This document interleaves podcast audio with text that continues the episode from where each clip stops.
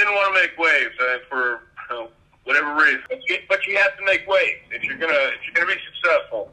You have to be confident. You have to speak up. You have to trust your gut. You have to trust your instincts. Sometimes, sometimes you may be right. Sometimes you may be wrong. But you at least have to commit. And you've got to believe. Take a chance on yourself. Working Fans Podcast. Cool. Yep. All right, here we go. Coming down three, two.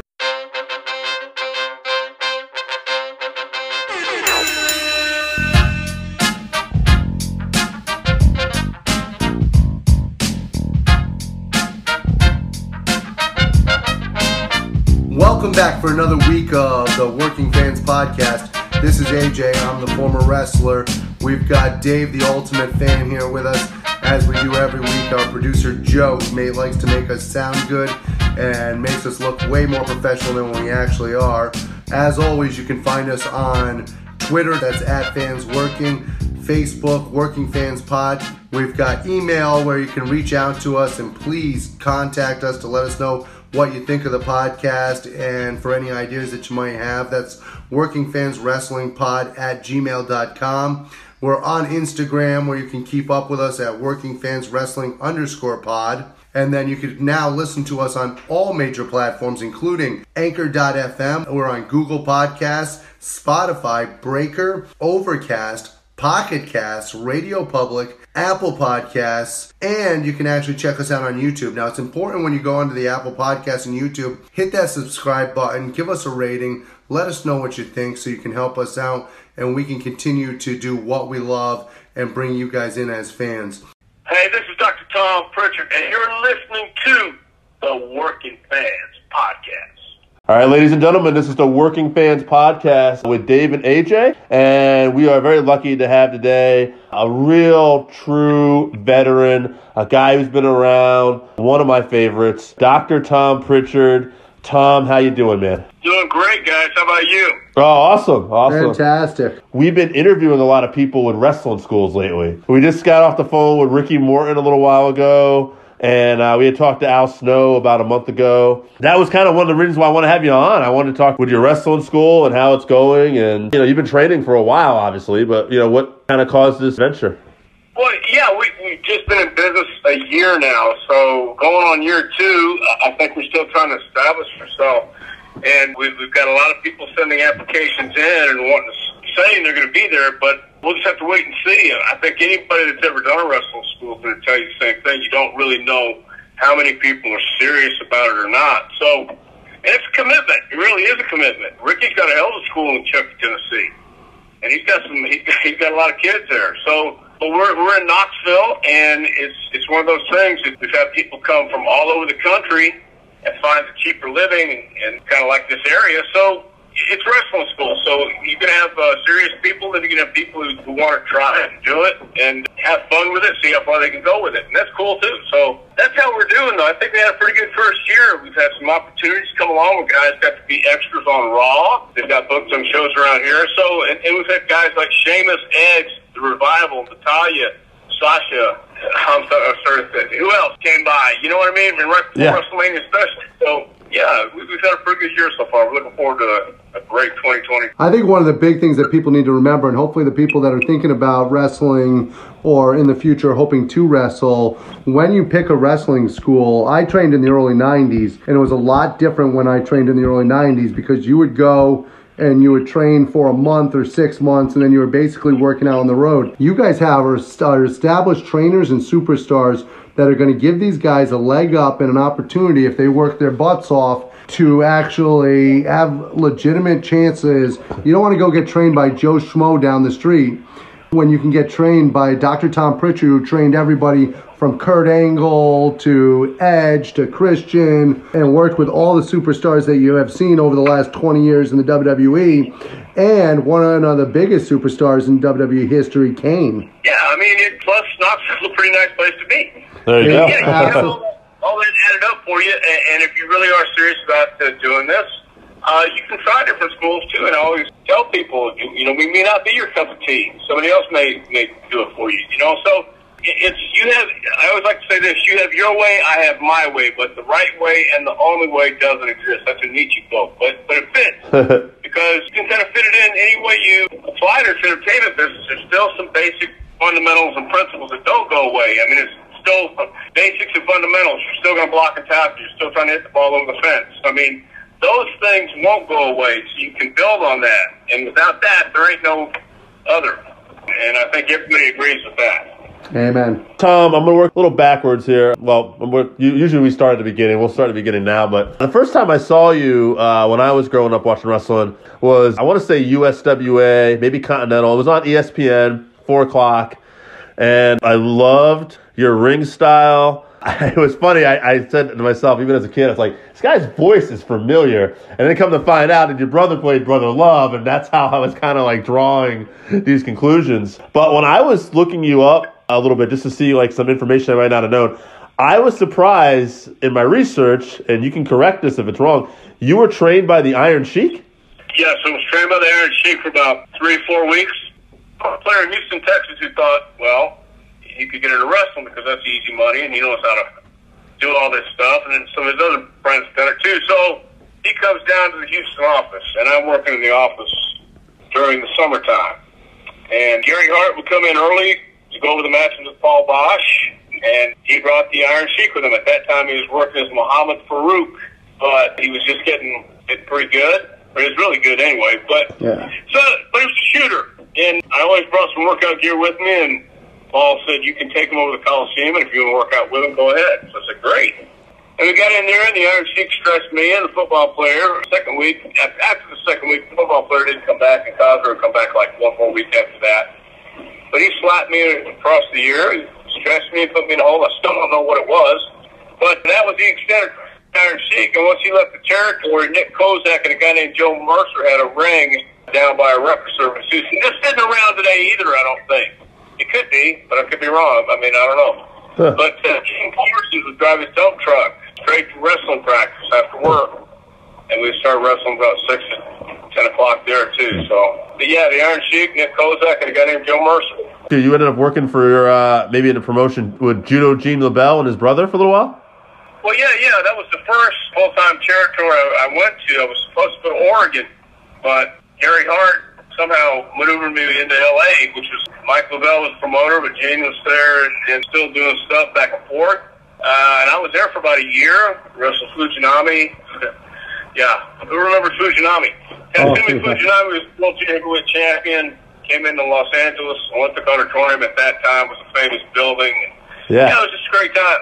Yeah, it, it was on the beach. You know, it was Los Angeles. It was Hollywood. You're right there. You worked with a lot of legit tough guys. Well, yeah, thank God I didn't have to, you know, really fight him. right. right. like, thank God. Yeah. The closest I did one time was try to go, go behind Mr. Wrestling 2 in Georgia. and he went right behind, took me right down, and whispered, Miss, that's a good way to get you what your ass pinned, son. And I thought, yes, sir. See, that's the way those guys used to do it back then. uh, Oh yeah, That's well, funny. Well, in that Los Angeles territory, you would have also had the Guerreros in there too, right? Mondo and Hector. Mo- Chavo, Chavo. and Mondo were in there. Oh, there you Uh, go. Yeah, Hector I thought was, was somewhere else, but Chavo was the booker at that time. And then. Chavo left shortly after I got in, and Tom Renesto came in and booked. But yeah, that's where I first met Chavo and Mondo. Yeah, I think that LA territory is one of the most underrated territories by some of the modern fans. I don't think they realize how much talent came through that area and the level of the wrestling. Well, I think you would have had to uh, have a flavor for the for that kind of wrestling to have a flavor for the and appreciation for who came through there. In other words, I don't know that John Tolos would would translate today what he translated back then. Yeah, At the the same time, Grease. he and Freddie Glass, they had this stage, and, and the Olympic Auditorium was a perfect building for it. And, and Los Angeles, California was a perfect place for it. You know, it just had that feel to it. And then in the 80s, it went really down. But yeah, you, you would have had to appreciate it, that style of wrestling. Yeah. And I don't know that anybody today can appreciate it unless you'll you'll know if you appreciate it. You'll know when you see it if you go, man, and you and you get a you know, some kind of connection to it. But if you just look at it and go, I don't get it, then it doesn't matter who came through there. Well, and with guys like Freddie Blassie, um, a lot of us remember obviously Freddie Blassie, the end of his time on the on Earth, where he was an older gentleman, and we saw him as the manager, and then later on, they don't realize the star that he actually was, and the bloodbaths that followed him. Well, no, yeah, they, they really don't because it, it it's from a different time and a different era and a different approach to the business. I mean, everybody back then took a different approach to it. So No, absolutely. I was just to say back to that basics and, and fundamentals of you know what are you trying to present in your business, and that's the way those guys always hit it. You know that's why they were big stars because they weren't pretending; they were actually being.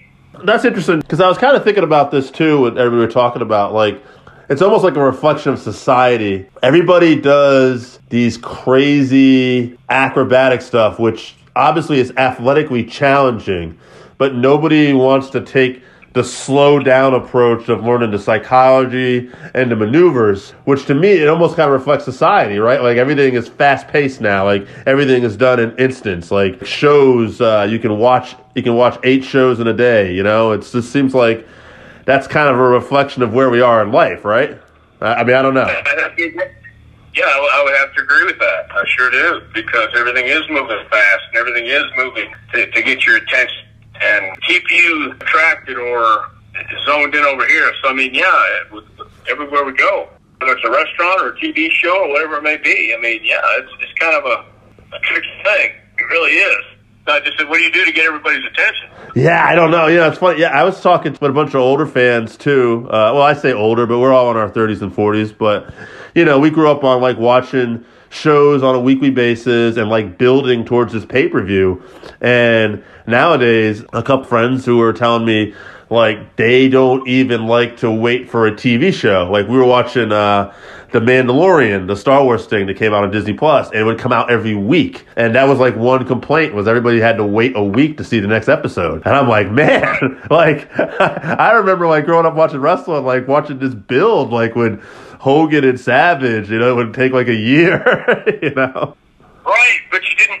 You didn't have the internet. You didn't have all this stuff to keep you busy and occupied. True. You know, that was all you really had. Yeah, I mean, it was a different. It was a different time, different era Yeah. in the in the world. And and what do you have to do now? It's it's, it's global. Everything we do is instant. So I mean, Right. yeah, it's, it's a tough gig, man. Yeah, it is. So now I'm going to bring it back to you and folks a little bit on your career, Tom. I got to see you first in the CWF and then also the USWA, like Dave. And I give you credit all the time that a lot of people overlook sometimes, in my opinion. Everybody talks about guys like Ricky Morton for selling and what he was able to do in the ring. But I think people who didn't grow up in the South and didn't get to see a lot of that different style of wrestling might not be as familiar with what you were able to do in the ring. You were really, really good, even though obviously you had runs where you did really well and were on top. You made other people look fantastic with your selling in the ring. I- I- did you do you find that that's a little bit of a lost art now? I think just what's lost is being able to have that chance to go in there and ad lib like that. I Yeah. mean, it, it takes three people in a match to take your opponent, and the referee, and you to make that whole thing happen. So I think it was just a southern style, and I kind of like that. I grew up in Texas. So, I mean, I don't know. I was happy working the southern style. I mean, but you can't take anything away from that Ricky Morton, especially doing the Canadian Destroyer or whatever the hell they do. Oh, God, yeah. yeah, he scares me. Yeah, he- So I mean, hey, that's that's I'll give I'll give Rick props for that. That's for sure.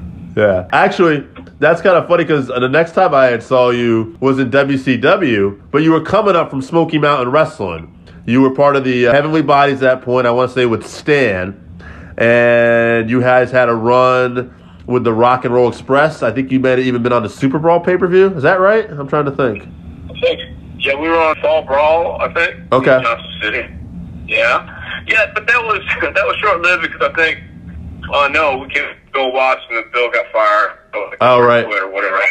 Yeah. So mean, that, yeah. So that was a pretty. That could have been a pretty nice run, and it kind of turned into uh, what we did in WWE or WWF, and that was that was okay. But I, you know, I think Ricky would tell you the same thing. Maybe it just wasn't. I don't know. Uh, if, I, I, if they want to say Styles Clash, maybe that's it. We'll, we'll hang it on that. How about that? Okay. Styles Clash.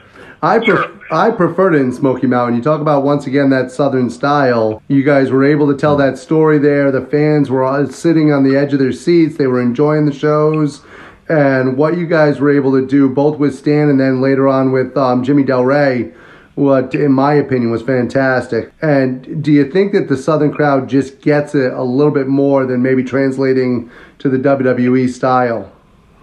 Yeah, yeah, you could you could say it like that. I mean, they definitely get it a different way than the other guys get it because they want to enjoy their wrestling, and I appreciate that because you know these people still, even at this stage, there are some who kind of get this East Tennessee or Tennessee rest, wrestling with Ron Wright, Ron and Don Wright, kind of that Southern type stuff, you know. Oh, yeah. So yeah, I think I think the I don't know.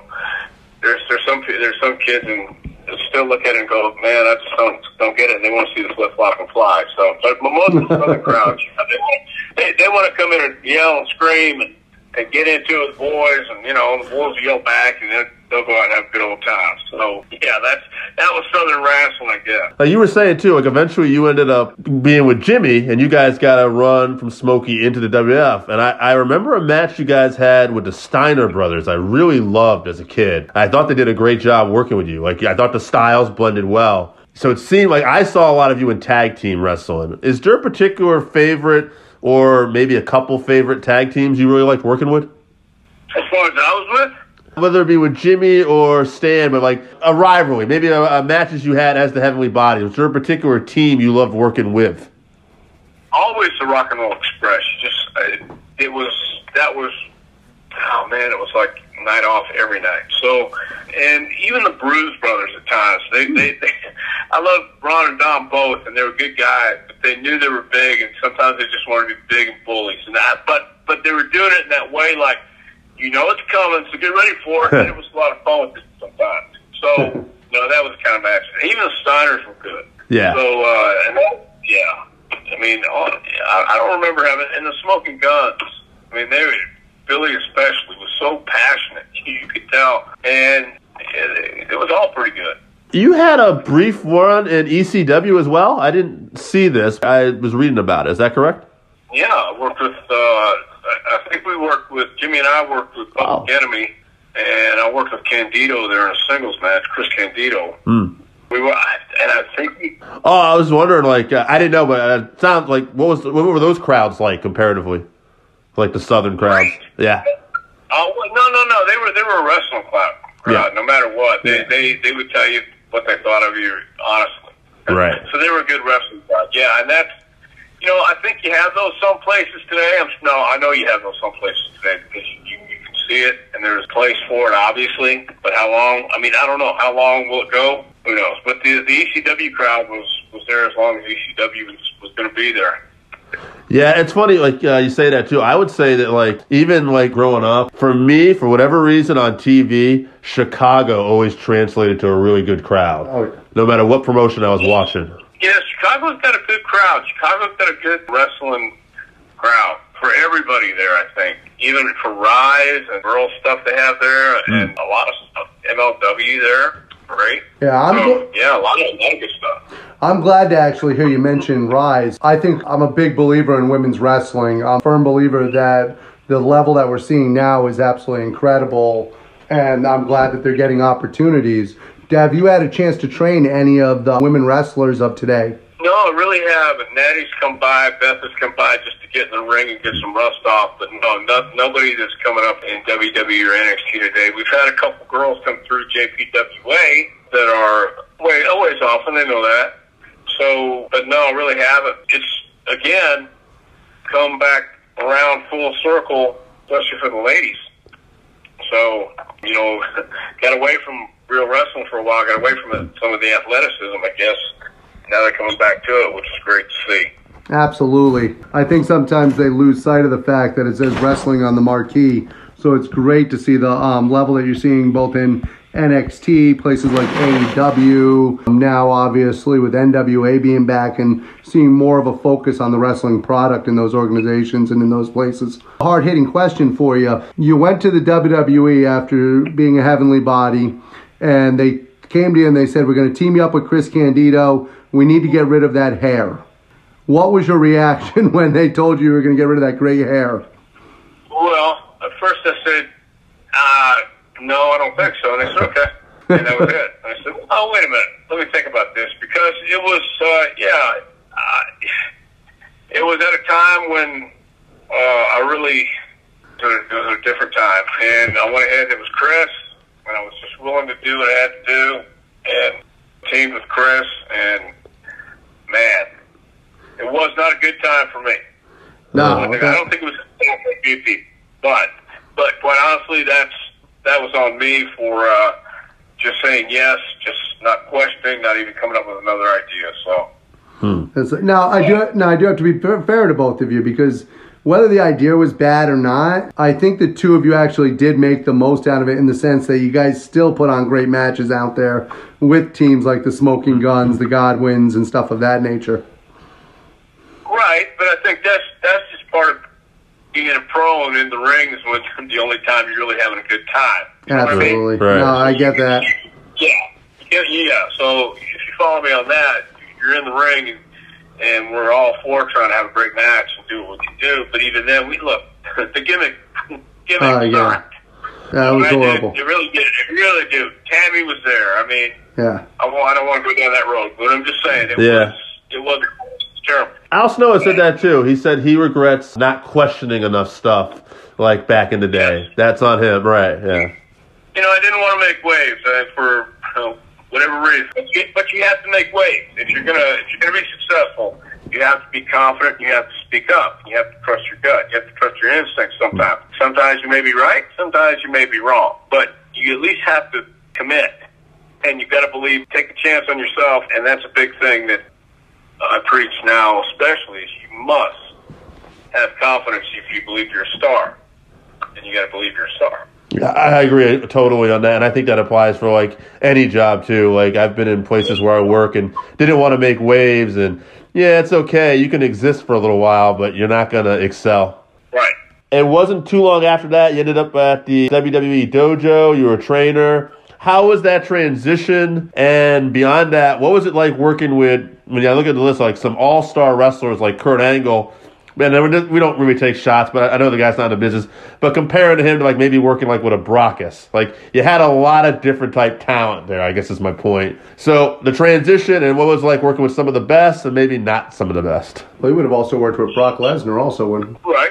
The transition turned out to be pretty cool, actually. I mean, we got. I was I was able to stay in Stamford. Uh, I was missing the road, yes, but I'm still going on on the road for TV and, and some other stuff. I think like this too, which was kind of cool. I was doing voiceovers at the same time, so it all kind of tied in.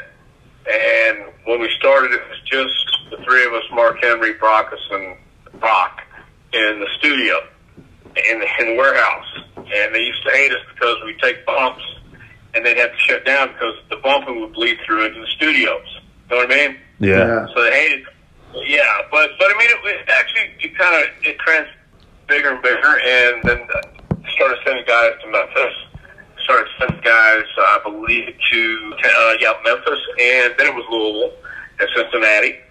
So it kind of expanded, and then you know it, it, it evolved into what it evolved. So, but the transition was great, and working with guys like uh, Brockus was just as good too because he was really he was a good-hearted guy, but you know, if and I, I, there's an opportunity to go out and see if I can have a match, and it was what it was.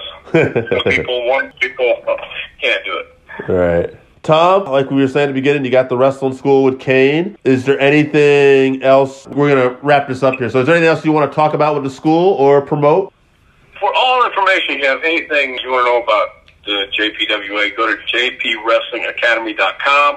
You can type us a question if you have it. Uh, go to Facebook too. I think it's Jacob Pritchard Wrestling Academy, or just put in JPWA. All right, Tom, thank you so much. All right, so that wraps us up for this week. Thank you again for listening to the Working Fans Podcast. So, as always, you can find us on Twitter at FansWorking. Our Facebook page is Working Fans Wrestling Pod. We have email where you can reach out to us and let us know what you think also. That's Working Fans Wrestling Pod at gmail.com. Follow us on Instagram, Working Fans Wrestling underscore pod. And then, as always, please continue to listen to us on Anchor.fm, Google Podcasts, Spotify, Breaker, Overcast, Pocket Cast, Radio Public, all your major platforms. If if you're following us on Apple Podcasts, which we are also on now, and YouTube, please make sure you subscribe and give us a five star rating. It helps us bring you these podcasts where we get to talk to you and talk with you every week.